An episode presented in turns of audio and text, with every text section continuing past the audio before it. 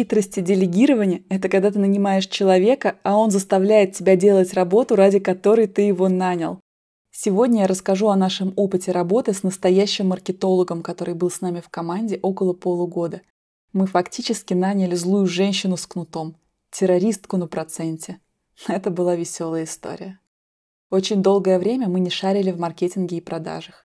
Мы вышли на стабильные четыре-пять учеников в месяц, которых набирали с открытых занятий. Мы экспериментировали с подачей, с содержанием, но когда открытое занятие подходило к концу и нужно было предлагать ребятам задержаться в нашей школе, оставить деньги и обучиться серьезнее, наш энтузиазм, который сопровождал весь урок, стухал, и мы превращались в затюканных, заикающихся малолеток, которые клянчат у родителей на карманные расходы. Наверняка примерно так же ты себя ощущал, когда впервые озвучивал гонорар за свою работу. Нам нужен был продажник, который смог бы завершать занятия как положено и приводить к нам учеников. Хотелось по десять учеников в каждой группе. Мы рассчитывали, что прилетит волшебник в голубом вертолете и своими секретными техниками выведет проект Firefly School на новый уровень. Когда ты не разбираешься в чем-то, то всегда мистифицируешь работу в этой области. Так начинающие фотографы ищут какие-то секретные секреты, обработочку, волшебные техники раскрепощения моделей, секреты создания эффектов. Думаю, подобное происходит в любой области, которая покрыта туманом незнания. И как только туман рассеивается, ты видишь, что волшебства не происходит. Есть простая система, придерживаясь которой ты получишь нужные тебе результаты. Женщина с кнутом пришла на один из наших открытых уроков. И понеслось. Где ваш трипвайр? Где начинаются воронки? А можно ли разбить большой курс на самостоятельные блоки? Запишите мне видеоурок, который я могу отправлять бесплатно.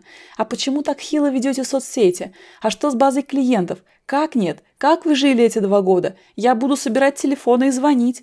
Чем ваша школа отличается от других? Нет, это не конкурентное преимущество. Скиньте мне еще сто-пятьсот разных материалов. Как с вами работать?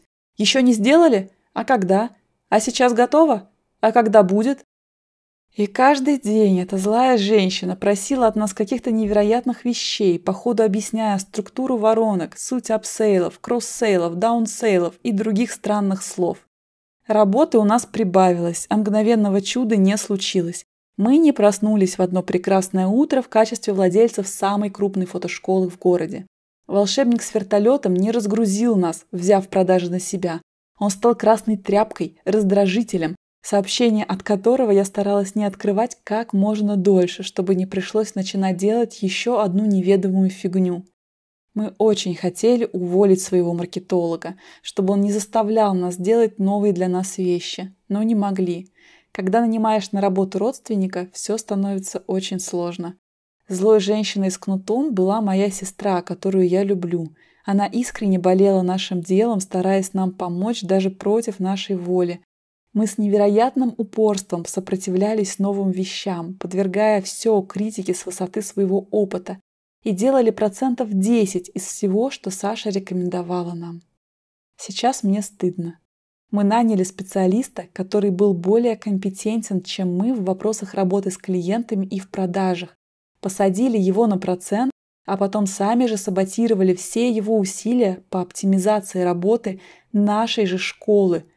Умные люди, нанимая в команду еще более умного сотрудника, слушают его, и бизнес растет.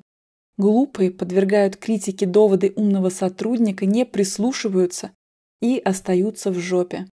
Надо ли говорить, что в тот момент мы были глупыми, недалекими пещерными людьми, которые саботировали постройку единственного круглого колеса, которое могло бы вывести цивилизацию из пещер к культуре и процветанию.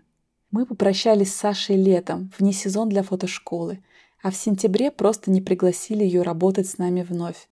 Мы вздохнули с облегчением, ведь школа вышла на пять-семь человек в каждой группе, а женщина с кнутом больше не заставляла нас отвлекаться от преподавания. Саша с облегчением избавилась от нас и перешла к своим личным проектам, также в области обучения, где ее больше никто не тормозил медлительностью и вечными сомнениями. На какой бы стадии развития в своем деле ты ни находился, всегда кажется, что ты достаточно компетентен, чтобы подвергать критике любого, кто не прошел твой путь и имеет какой-то другой опыт. Особенно это касается делегирования, найма сотрудников или обучения. История с нашей злой женщиной научила меня очень важной вещи, но уже спустя несколько лет после нашего расставания. Если ты хочешь новых результатов, которых раньше у тебя не было, нет смысла использовать свое старое мышление и оценивать входящую информацию через призму своего опыта. Твой опыт и способ мышления не вывели тебя на новый уровень, не дали доступа к новой реальности. Новые вещи приходят в жизнь только с новым мышлением и новыми действиями, которые не вписывались в старую картину мира. Чтобы научиться чему-то новому, чтобы получить какой-то принципиально новый результат, нужно принципиально новое мышление. Источником этого мышления может быть только пришедшее извне. Например, другой человек с другим опытом и с другими компетенциями. А дальше ты можешь выбрать, провести ли его опыт через призму своего старого мышления и как следствие ничего особо не поменять, или взять все, с чем старый ты был бы не согласен, и дать шанс своему новому учителю показать тебе другую реальность, которая может стать твоей. Надо ли говорить, что через некоторое время мы применили все, о чем говорила нам наша женщина с кнутом, и вышли на качественно иной уровень нашего образовательного проекта Firefly School?